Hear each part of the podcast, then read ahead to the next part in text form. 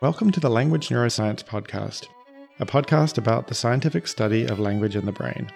I'm Stephen Wilson, and I'm a neuroscientist at Vanderbilt University Medical Center. In my lab, the Language Neuroscience Lab, our research focuses on neuroplasticity in recovery from post stroke aphasia. In this podcast, I'm going to talk with leading and up and coming researchers about their work and ideas. This podcast is geared to an audience of scientists and future scientists who are interested in the neural substrates of language from students to postdocs to faculty. We have many avenues of scientific communication papers, of course, conferences, talks, maybe even Twitter. This is an experiment to see whether podcasts might be another medium that we can use for scientific communication. This is episode one, recorded on the 22nd of January, 2021. My inaugural guest is an outstanding researcher, Ev Fedorenko. Ev is an associate professor of brain and cognitive sciences at MIT. I want to keep this show informal and not do the standard guest intros where you list all the awards and achievements. Instead, I'll just say this Ev is, in my opinion, doing some of the most innovative and exciting work in our field. Her work addresses fundamental questions about the neural architecture of language and its relation to other cognitive processes. She is incredibly productive with numerous lines of work, any one of which would be more than enough for most people. So today, we're only going to talk about just a subset of her work. Okay, let's get to it. Hi, Ev. How are you? I'm good, Stephen. How are you? I'm good. So, just to kind of set the scene for um, our listeners, um, I'm sitting in my front room in Nashville, Tennessee. It's sunny and cold, about month 10, month 11 of lockdown. There might be kids bursting in at any moment. My dog might decide to join us. Um, how about you? Where are you at right now? Very similar um, on all the letter parts, um, except in Boston. It's also pretty cold and sunny, but yeah, dogs and kids may also join in at some points. so thank you very much for um, joining me for this podcast. You you were certainly one of the first people that I thought of, and I thought that I would get things started by kind of asking you how you came to be whatever it is you call yourself. So what what would you call yourself? Like if somebody asked you like I generally say a neuroscientist or cognitive neuroscientist. Um, uh huh. Yeah. so, so not many people sort of you don't usually grow up, you know, as a six year old being like, oh, when I grow up, I'm going to be a cognitive neuroscientist. So, can you kind of tell me like how did that come about for you? Like, did you have any childhood interests that sort of pointed to this um, in retrospect, or how did it come about for you? Yeah, so um, that's a good question. I mean, so I always um, liked language. Like I always found myself very attuned to language. Um, I loved doing these little exercises that I don't know if you guys do in the US and schools where you like take a sentence apart and figure out which word plays different roles and all that stuff. And then um, I started learning foreign languages. Um, so I was learning um, uh, English and French. Um, and then a little bit later, Polish. Um, I have Polish ancestors, so I was uh, working on that as a potential backup plan for escaping um, the crazy country I was growing up in, which was um, Soviet Union, and uh, uh, and then I was started learning Spanish as well um, and German, and so I was learning a bunch of languages, and I found myself really um, excited about seeing some parallels some different solutions that languages seem to have for figure you know putting words together into complex meanings. Um, and then at some point after kind of gain, gaining enough familiarity with um, a few of these languages, um, I thought that I had a really great idea. And I still think it's actually worthwhile for someone to pursue. Is I thought I would start um, like a big international training program to teach kids foreign languages in families and language families. So instead of learning French, we would teach them all the Romance languages in parallel due to huge overlap in both structure. And, and so, so that was my plan. I thought maybe I'll just start a company. And I knew that if I were to end up in a, some Western world, it would be super popular because, you know, these days, many parents are obsessed with making their kids, um, you know, as versatile as possible and all that. Uh-huh. So that was my plan. And I didn't really know about cognitive science as a, or cognitive neuroscience as a field. And then when I came to college, so I got a, um, a full scholarship to come to Harvard. That was in '98. Um, I took a class with Alfonso Caramazza, and um, I just couldn't believe that people do that for a living. Like they just study language and how it works. And then I just knew I was going to do that. So was uh, was Alfonso Caramazza the first person that you met in this field who sort of studies like the psychology or the neuroscience of language? Yeah, yeah. I mean, I had prior to that, I had taken a couple of linguistics classes, and I actually really liked uh, historical linguistics with um, Jay Jasanoff, um, who I think is still teaching there, um, and that was really fun. But that seemed like more kind of like, um, um, I don't want to say a hobby because it kind of makes it like I just didn't see myself doing that as a kind of full time um, uh, job. Um, but I really enjoyed this. And then I think uh, Alfonso's class was the first kind of exposure to like actually thinking about the psychological, computational, and neural mechanisms that give rise to this ability that we have.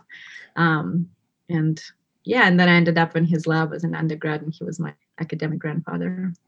Oh, that's great! What a, what a way to start. It's kind of going to be hard to live True. up to after that, isn't it? That's very true. And what did you work on when you were an undergrad in his lab? Well, I worked on lexical access.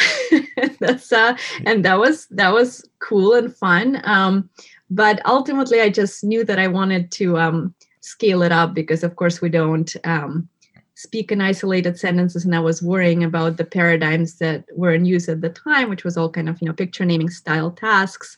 Um, I was worried about scaling up what we learned from those to kind of more naturalistic conversation when we plan things in much larger chunks. So even for production, I was not sure how far that will ultimately um, um, scale up. And so I started um, looking into classes um, that dealt with sentence level understanding and production. And so I took a class with Ted Gibson at MIT as an undergrad. You can cross register between MIT and Harvard. Uh, and I was like, that was really quite a revelation. I just thought that that was just the coolest thing. Those were the coolest questions.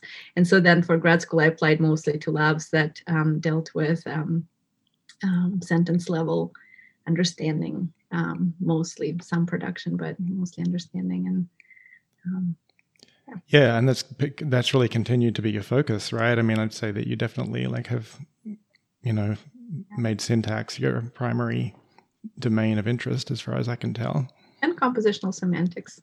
Is there really any difference? uh, some would say yes. Um, I think they're very strongly interconnected, as you know. Mm-hmm. Um, but yeah.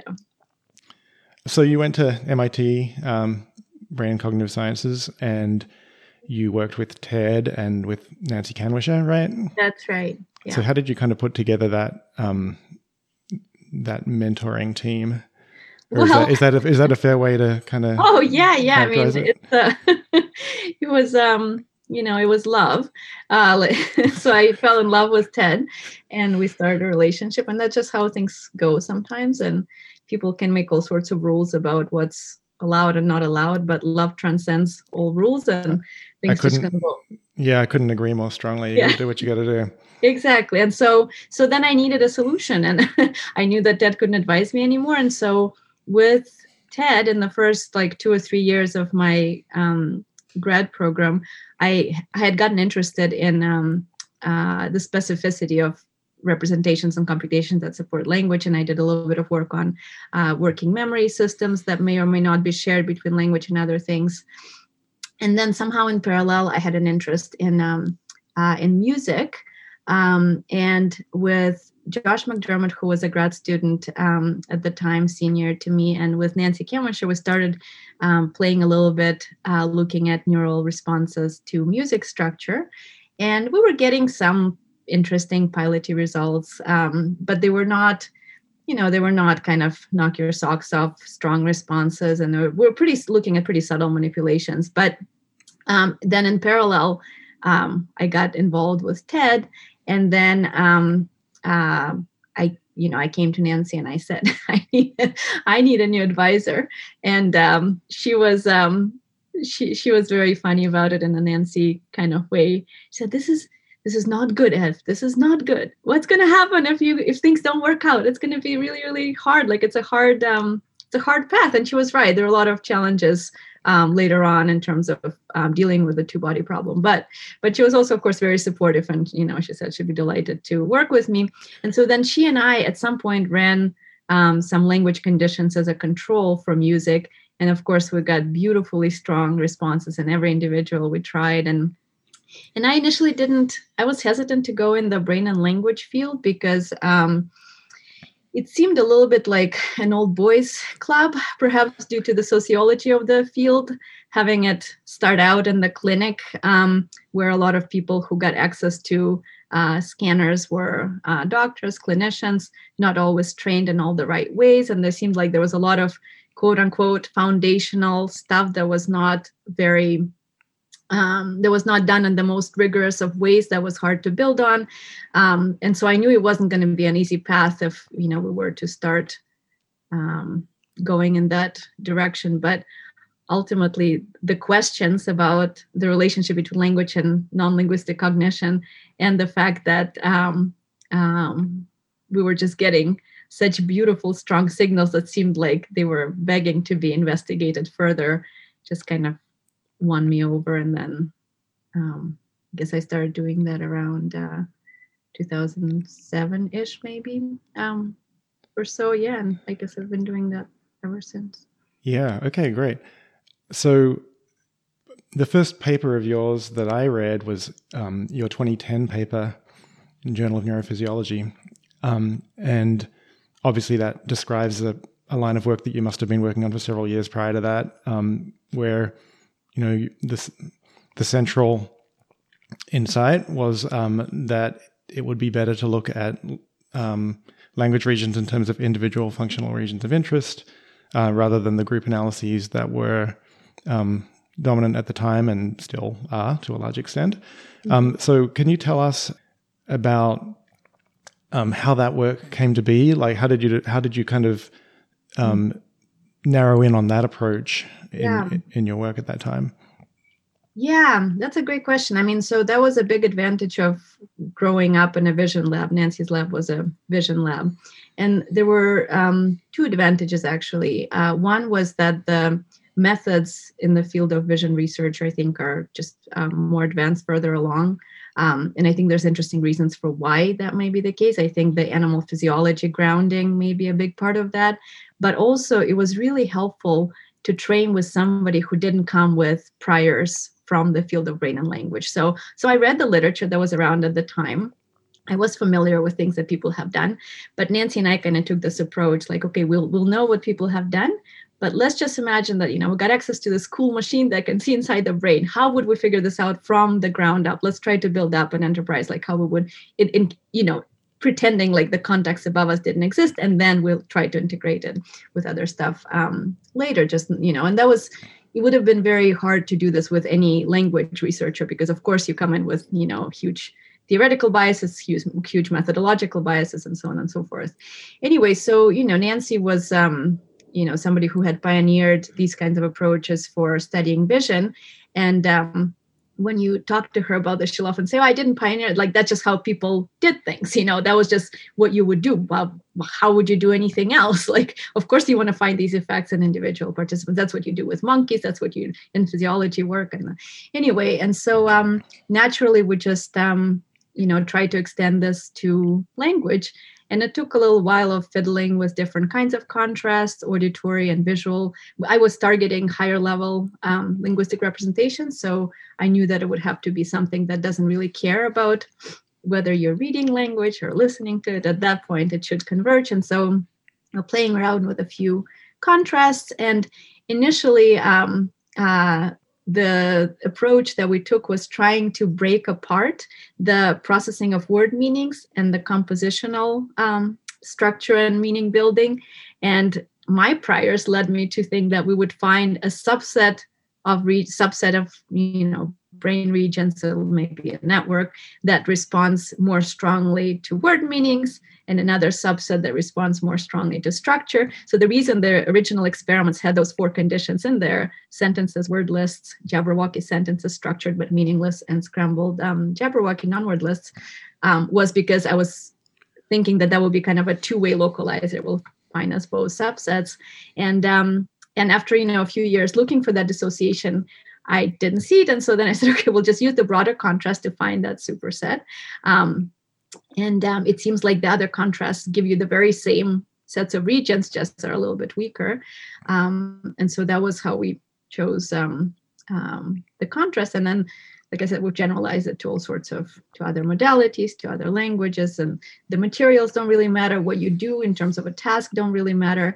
And in fact, um, recent work from uh, Randy Buckner's group by Rod Braga and others shows that um, with enough resting state data within a person, the network that emerges from just looking at um, um, intrinsic fluctuations maps beautifully on the onto the kinds of contrast we've been using, which um, I find really reassuring and um, you know, I, to me suggests strongly that it's really a natural kind, and our localizer is just one way to quickly pull out that subset of the brain for studying. Yeah, that's really cool. I mean, and and it would have a lot of if you could identify language areas from resting state, that would be very clinically useful because it would make it a lot easier mm-hmm. to do pre-surgical mapping. Indeed. Um, but anyway, um, you know, so Nancy was very well known at that time for the fusiform face area, right? So, mm-hmm. I mean, I guess I'll try and kind of put it in context, and you can just tell me if I if I mm-hmm. misstate anything. Um, but essentially, like her, her general approach was if you want to understand the function of an area, first you identify it with a functional localizer. And in this case, she would use, I think, faces versus scrambled faces, but it didn't. Uh, versus objects. Okay, faces versus objects. Um, and then you, she would identify in every individual this region in uh, sort of occipitotemporal cortex, in the fusiform gyrus specifically, um, that would respond selectively to faces. And then the research program was basically first to identify that in each individual, wherever it may be, and then you look at how it responds to different manipulations of faces exactly. or how it responds to different classes of visual stimuli and so on. That's exactly um, right. So that was the that was the approach that you brought over and applied in the language domain.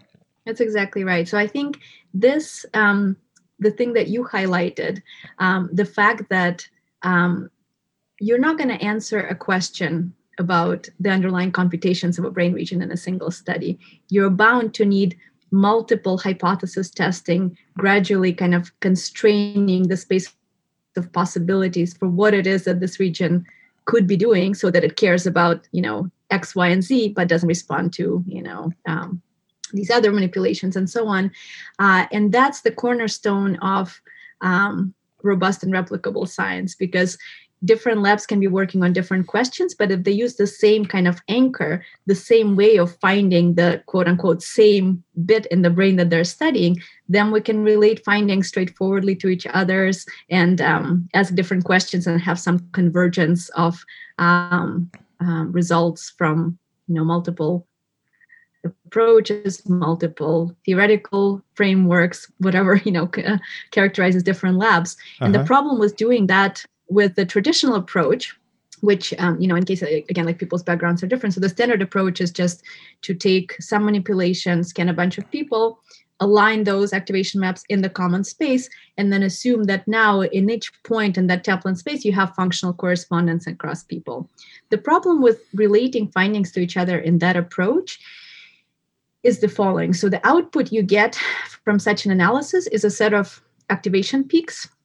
You'll say, okay, I found syntax sensitivity in XYZ coordinate such and such, XYZ coordinate such and such.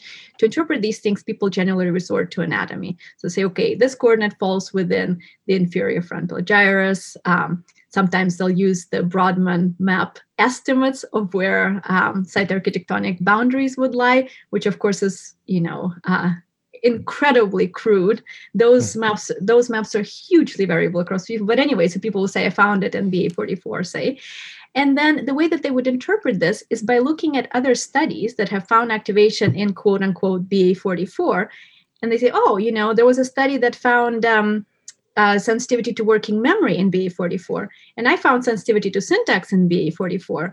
Therefore, syntax must draw on working memory and those inferences are prevalent. Like if you read the literature from you know the 90s 2000s and when some papers up to today people make such inferences. And i just think that's um, too many degrees of freedom and interpretation it's just ultimately not that meaningful necessarily because um, those are all big chunks of cortex. They're highly heterogeneous.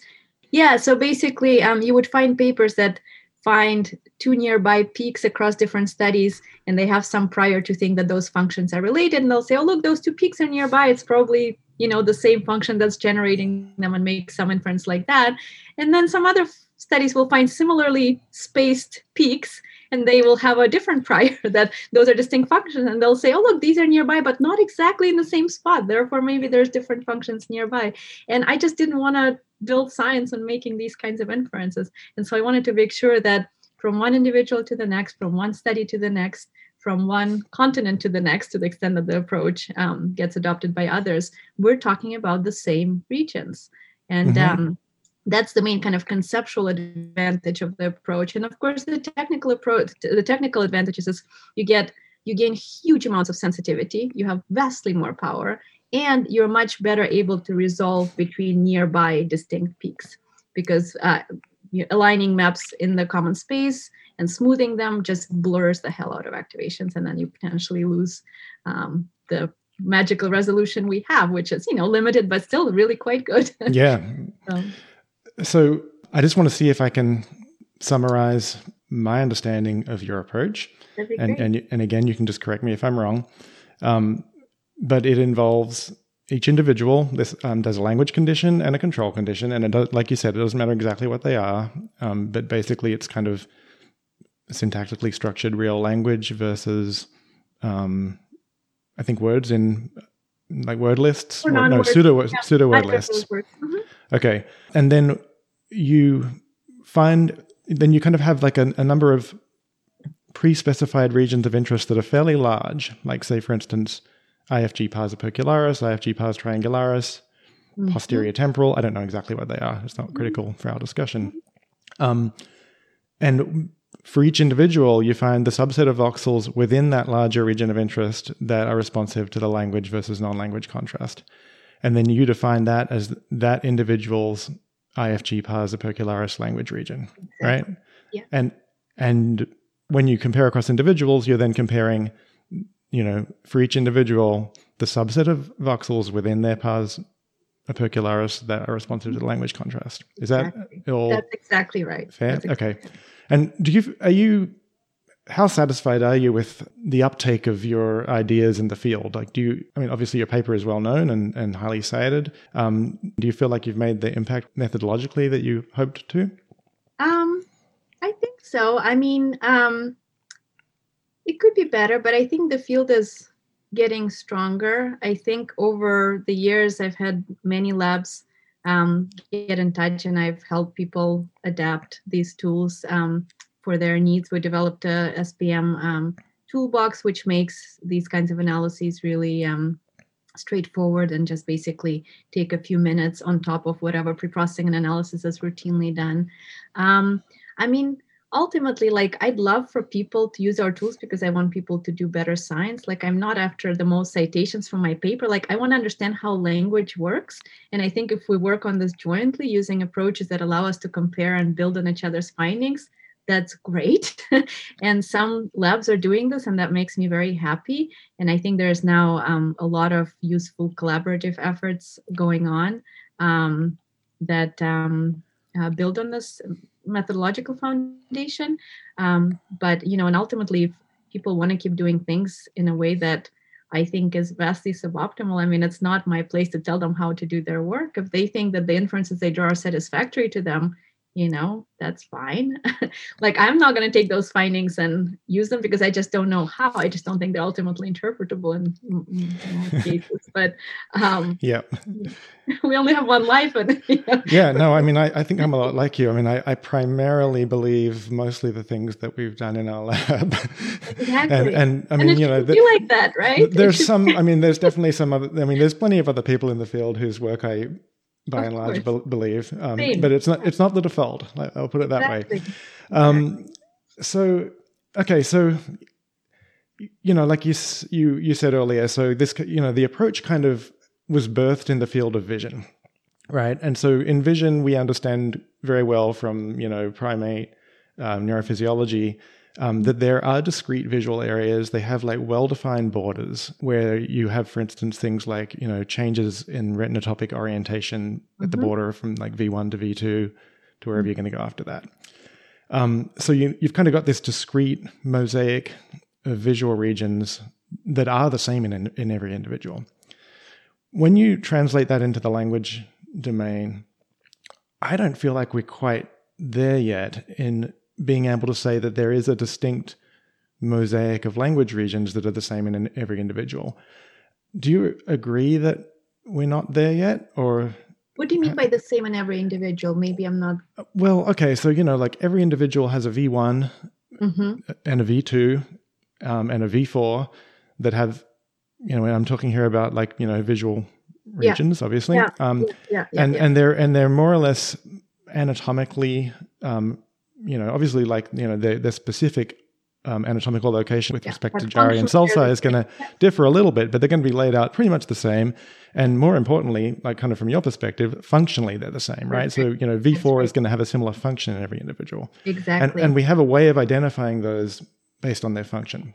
Now, in language, um, uh, we're not at that level, right? I mean, like uh, we Right. so you, so your approach sort of it generates a set of language regions, um, but they're not functionally distinct in the way that the set of visual regions could be generated right. by a similar. So so you know, what do you do with that? Like, what's the well, next step? so I mean, it's an interesting question, right? I mean, so there's some reality out there that we're trying to understand. Now, importantly, we do know that the perceptual regions that support early stages of speech um, perce- speech perception, speech acoustic processing, and reading are totally distinct from these high level regions. There's no question about that. So they have different functional profiles, and presumably they serve as the input regions to the higher level language regions. Similarly, on the production side, there's a set of regions that support articulation that are totally distinct from these higher level, what we call higher level language regions that um, do everything pre sending the articulatory commands down to the motor premotor areas. Mhm. Now, the question is whether there are meaningful functional distinctions within this frontotemporal network um, that we and many others, and you and many others, have been looking at. And I don't know. Like I said, I came in with a prior that there would be a clear separation between uh, syntax supporting regions and lexical meaning supporting regions. That just doesn't um, seem to be the right cut. Um, now, whether there is other distinctions hiding in there and we just haven't looked for them because again we've brought in certain priors from certain theorizing and so on. Um, there may well be um, and i think there's a host of approaches um, um, that are being developed including um, with artificial neural networks that have gotten really good which may help us in a perhaps data driven way discover different features of language that may preferentially drive some parts of this network compared to others. Now, if such distinctions are meaningful distinctions are found and they're replicable, then we can ask questions like, okay, do these distinctions show up consistent with a consistent topography across people? Is it always, you know, chopped up in the same way, divided up in the same way, or um, not? But, it's also worth saying that many people, you know, back from um, Marsel Mesulam have been talking about complex functions like language, like mapping forms to meanings. Uh-huh. There may not be a mosaic of little functionally distinct bits. It may well be this distributed network. We know it's highly interconnected. Um, so maybe the structure that exists there is highly redundant across these areas and is designed in this way to kind of be most protective of damage or whatnot. I mean, um, it's hard to say, but I'll certainly keep looking for structure within that network. That's not, you know, I don't think the door is closed on that. It's just some of the distinctions that had been argued for, I think, are not the right cuts. Yeah, it's just it's so it's it's just fascinating to me. Like so so you're kind of like basically at this point you're you're holding on to the null hypothesis that all of the language frontotemporal language regions are functionally equivalent. Until somebody shows me convincingly otherwise. hmm Yeah, I mean, I, I don't, I don't share your intuition that that's that that null hypothesis will hold up, but I, you know, I obviously the data are the data, Yeah. um, and so this is kind of like just a, you know, kind of maybe a slightly silly philosophical thing, but like, you know, you're at MIT, um, you know, the birthplace of modularity, and in a sense, you know, there, there's aspects of your your work that are very modular. You, you like you've you know you've really focused on the distinction, like the sharp distinction between the language network and other cognitive networks, and hopefully we can have time to talk about that more in a moment. but yet then when it comes within the language system, you're basically arguing against modularity. Is that I'm a very strong empiricist. Sorry. Mm-hmm. I'm just a very strong empiricist. I came in with priors that there would be dissociations within that network. When I don't see them over and again across dozens of studies now, across different methodologies, um, you know, recently we're trying single cell recordings. Um, like if you try so many different things and you just don't find it, ultimately I think, okay, based on the data so far, um, I just don't see strong evidence for functional dissociations. You know, it may be that in a few months we'll discover something that really clearly splits that system into you know either frontal and temporal components or you know anterior temporal you know some whatever split and they'll be functionally really clearly different then i'll change my mind. I think that's a big mm-hmm. part of what we should be able to do in science. If we learn otherwise we don't just keep telling the same story. And i think that's also something that's hold back held back um, our field in some ways because I think some of the early generation scientists, earlier generation scientists have been trained in a way as like you've made your name with that hypothesis, hold on to it, you know, uh, you know, through everything. just keep arguing for that because that's what you'll be famous for. And I that's yeah. just not how I was ever trained. Like I want no. the I want the truth. no, me neither. I've yeah. been like I've been like I've been totally wrong about some things. Yeah. And that and that's that's it's fine. The fun of science. um, has anybody given you any grief about your kind of distributionalist bent that is not very traditionally MIT, or is it? Or is uh, oh, like well within MIT? Mm-hmm. I mean, in the field, people are still very resistant to the notion that there's no little blob that just does syntax and nothing else. Like that still seems like um, it's it's people are coming around. Some are coming around, some are not. But uh, no, at MIT, I think most people just want to figure out how it works, and if it works, certainly the data tell you the story, you know. Um, but um, but in general, yeah, it's been uh, it's been challenging. I don't know if we want to go there, but in general, it's um, if you challenge old dogmas, it's um, tricky, and uh, if you're a woman doing so, it's trickier. Um, mm-hmm. And there have been just anecdotally, there have been many cases where earlier on in my career, um, we often uh, went and gave invited talks together with Ted Gibson, my husband, uh-huh. and he would just be amazed at the tone that people take, like in some question periods. And he's like, nobody ever talks to me like that. And it and it took me a really long time to learn to walk this very fine line between being able to talk like calmly and confidently about your work uh, and being called a bitch. Because for a man, a tall white guy, to talk with confidence, like, ah, oh, he really knows what he's talking about. This is awesome. And if a woman takes very much the same tone, it's like, oh, she's really bitchy. And, you know, for a few years, I really struggled with this. I mean, I don't want to say I almost left, left the field over it, but it was just really like I didn't want to do science with within that kind of an environment. But, yeah, you know, eventually it got better. And, um, you know and hopefully i can mentor young women to be able to withstand that kind of stuff better.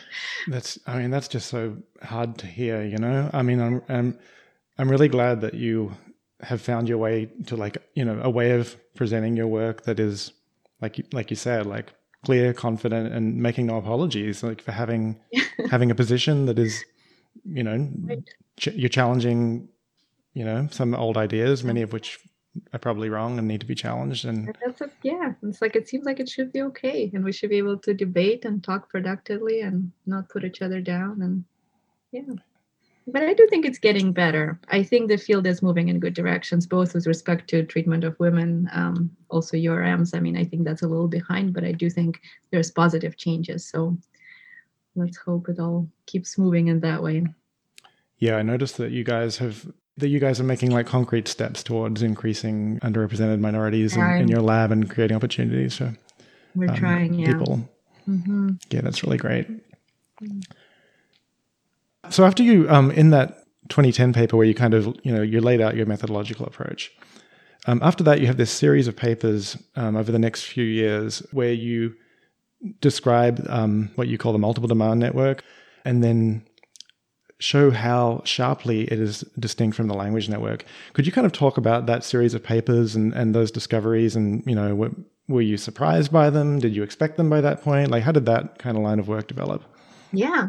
So that was um, that was a question that initially drew me to cognitive neuroscience methods and kind of convinced me to go into that area.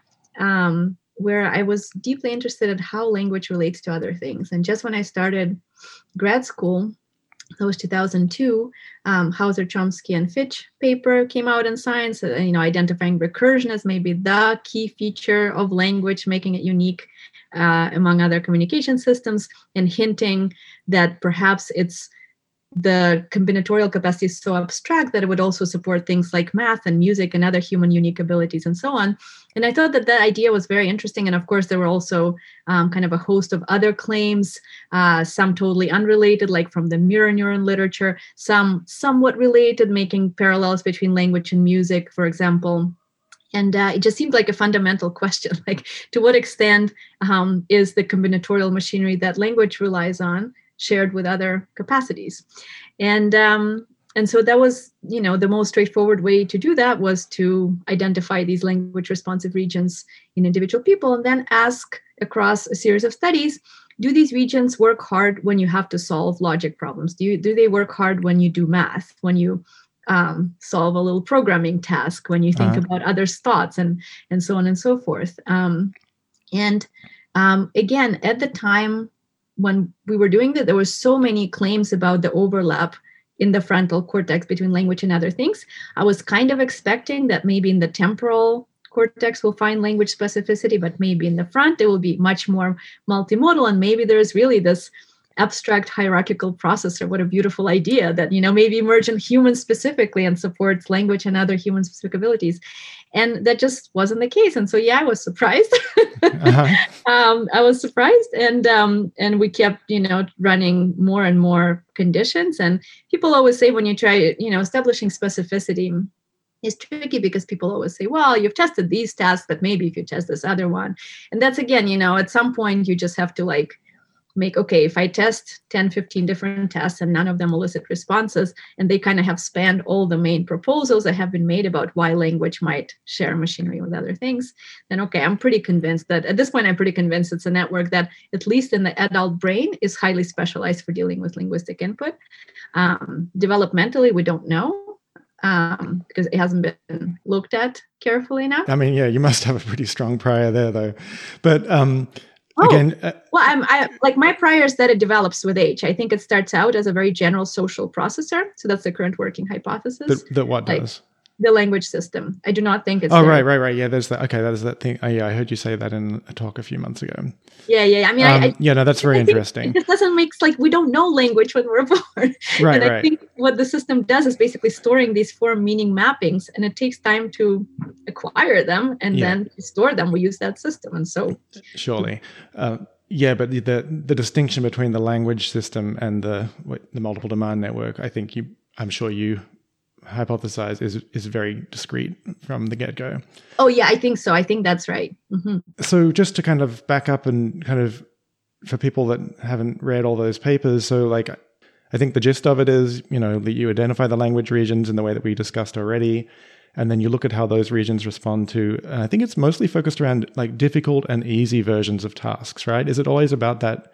Difficulty manipulation? That's one so so that's that's with respect to the um, multiple demand system in particular but then there's other studies looking at more social things. There's other studies looking at music where you know it's not demanding tasks that would drive the md net multiple demand network um, okay. but it's showing that those things also don't seem to oh okay. yeah but for the multiple demand system, it's mostly these goal directed behaviors like working memory task, cognitive control task, logic puzzles, math problems, these kinds of things. Yeah. And and is it mostly about the difficulty manipulation or is or do you care like what it does relative to some baseline? Uh, we always look at stuff relative to baseline. The difficulty manipulation comes into place because we want to make sure that it elicits the right responses somewhere.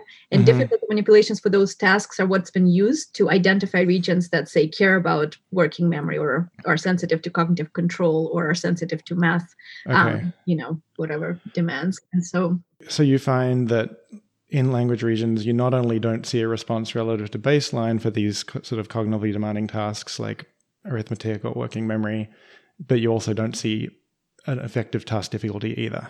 Right. I mean, it's, it's I, I, would phrase it like in the backwards i would say not only do you not see a sensitivity to the difficulty Mm-hmm. even relative to like a low level baseline you just see that these language regions are doing as much when you're solving a math problem as when there's a blank screen and you're doing nothing which to me tells you okay they're just not much engaged during math Right. Yeah.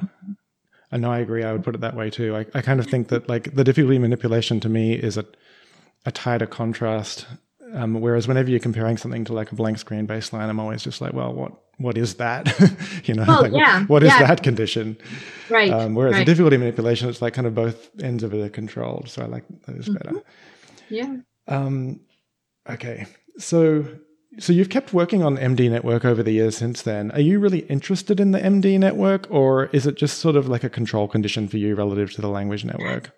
That's a great question. I mean, um, it's a network that historically um, supports um, cognitive capacities that have historically been very tightly linked to language. Um, and I still think that there may be some relationship um, between these two networks that we haven't uncovered. So, what we know right now is that during typical language processing, that network just doesn't seem to be doing much. In fact, passively listening to language um, with no extraneous demands elicits hugely strong responses in the language regions and you know n- no response in the multiple demand network um, however there may be some aspects of language perhaps especially so in production and or it may be that um, there are conditions under which that kind of general problem solving um, capacity may be helpful for understanding language like some people have reported effects um, in the multiple demand regions for listening to speech under adverse conditions or listening to speech that has a, an accent where basically the perceptual information coming in is suboptimal in various ways Uh-huh. and so um, whether these effects are um, causal uh, or just reflect okay i'm struggling here and it's just some signal of uh, you know help help. I'm, having a hard time or whether it's actually that that system is doing something to help you solve that difficult speech perception problem is not clear yet i think. Um, and then of course as you know um, there's this other hypothesis that maybe this network can help us reboot the language system after adult onset damage. Um, and you're not finding evidence on this in your very careful review of uh, the literature from the last bunch of years but i think again some of those studies may have been done in ways that um, were underpowered um, or not i don't know at this point I n- just Oh, yeah, don't no, know. that I think that everything that's been done in aphasia neuroplasticity could could, could all be revisited. Like you know, Yeah. there's no, there's nothing, there's no final word on anything in that field. So we're trying with Swathi Kiran, we're trying to see if there's something there to that. idea. Yeah. So I know. So you guys, I know you have a you have NIH funding to address that question of you know whether there might be plasticity of the MD network in post-stroke aphasia, um, and uh, I know that work with people with aphasia takes many years, and so um, it, it's probably. I'm, I'm, I'm sure you don't know the answers yet, but um, do you have anything that, that you can share with us yet about like what you've learned so far? Yeah, I mean, we've had pilot data for a while um, that shows some responses, language like responses in some MD areas in individuals with aphasia. But um, I will not be convinced um, in the causal role of these regions until we can do something like um, a longitudinal investigation where we look at early responses in the MD areas um, during some, you know, acute or post-acute stage and then are able to predict the degree of language recovery later. Like, I think without that kind of evidence, it's going to always be quite challenging to interpret um, the responses in the MD regions to language. I think it's not impossible. Like, I think you can make some inferences, but I think the strongest inferences about, you know, this system maybe being repurposed partially to now help a domain which has suffered uh, due to damage. Um, I think it's going to be challenging. Uh, and now, of course, everything is on hold and we're prioritizing just collecting um, large amounts of behavioral data on the target population, but are hoping to restart sometime later this year once vaccinations are in place. But Yeah, for sure. the answers yet. Yeah, no, I think it's it, I think it's just inherently really difficult for like the reasons that you said. I mean, with people with aphasia, you know, their experience of language is so different um, than those of us that do not have aphasia, um, Yeah. and and so you know when if you see if you did see increased multiple demand activity in a person with aphasia doing a language task, you know, the first hypothesis always has to be, well, this task is much harder for them. Like, you know, it's going to be, it's going to have more cognitive demand. And is, is that like a, you know, does that really reflect reorganization or is it just reflecting the, the fact that, you know, of the experimental situation? And obviously exactly. you've, thought, you've thought about so, all these things, yeah, but it's just a very hard right. question, isn't it? That's right. Well, so one thing that might help is seeing whether um, the parts of the MD network that respond to language, whether they eventually or at some point even cross-sectionally become somewhat specialized for language. Like if you see a lower response to say a working memory task relative to what you would expect in that part of the brain then maybe there is some repurposing going on and like suddenly like this little bit is starting to do language. And the fact that the system is so incredibly flexible and we know that these um, cells um, in monkeys md systems they basically will attune to whatever current task demand is and maybe in humans they have the capacity to do this over longer time scales like if you constantly need extra resources to solve language um, maybe you'll just repurpose some part of it to help you. I don't know. It's it's fascinating to think about how that kind of reorganization could happen but um, we just yeah i think we just don't know yet yeah, no, for sure. Well, I'm glad you guys are working on it. I think that you and Swathi make a great team with your, you know, with your complementary perspectives. Yeah, we like working together. yeah, cool.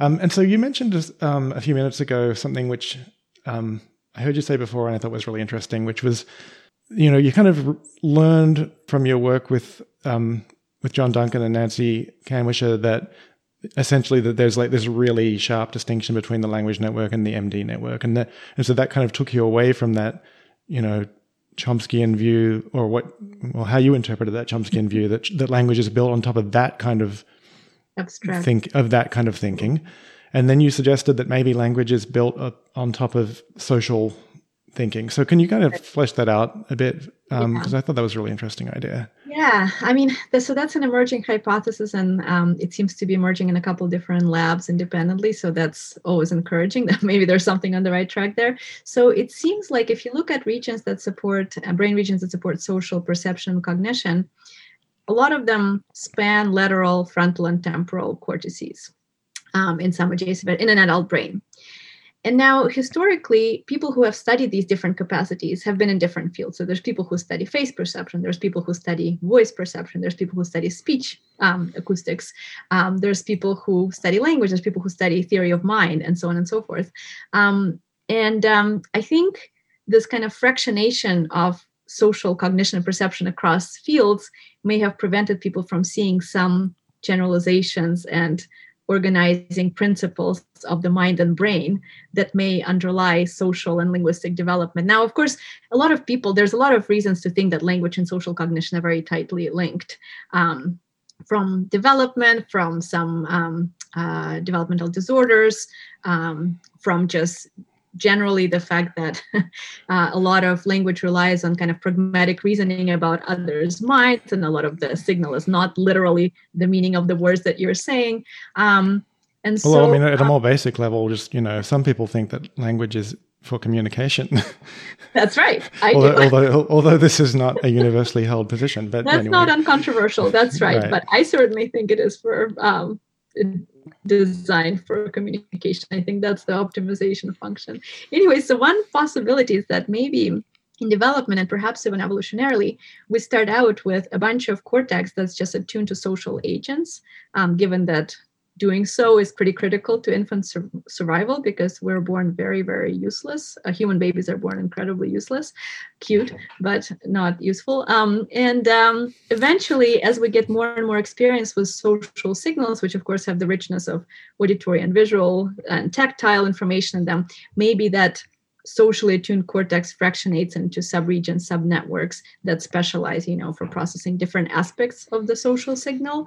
Um, and so, of course, you know, the way to answer it would be to look over development. And the problem is, of course, that um, with methods like fMRI, it's really hard to scan kids at the ages when that um, you know language development kind of happens at its most which is like between i don't know six months and two years is kind of yeah. your hot spot and um, it's not impossible and you know people in Nancy Kanwisher's group and a few other groups are now scanning awake infants on task paradigms, mostly with naturalistic like stimuli, of course, Yeah. to the attention. But um, maybe we'll be able to tackle something like this. But for now, one thing we're trying in our lab is um, collecting neural responses to a very diverse set of socially communicative relevant communicatively relevant signals um, and trying approaches like those that sam norman haignere developed in the study of the auditory cortex um, of um, trying to discover the underlying components um, that maybe you know there are some axes organizing axes of this whole socially responsive cortex that people just haven't noticed because they've been focusing on different parts of it because it's just not all studied kind of in tandem so Right. we'll know more in the years to come but that's one effort that's currently ongoing Yeah, that's really cool. I, I like that way of thinking about it.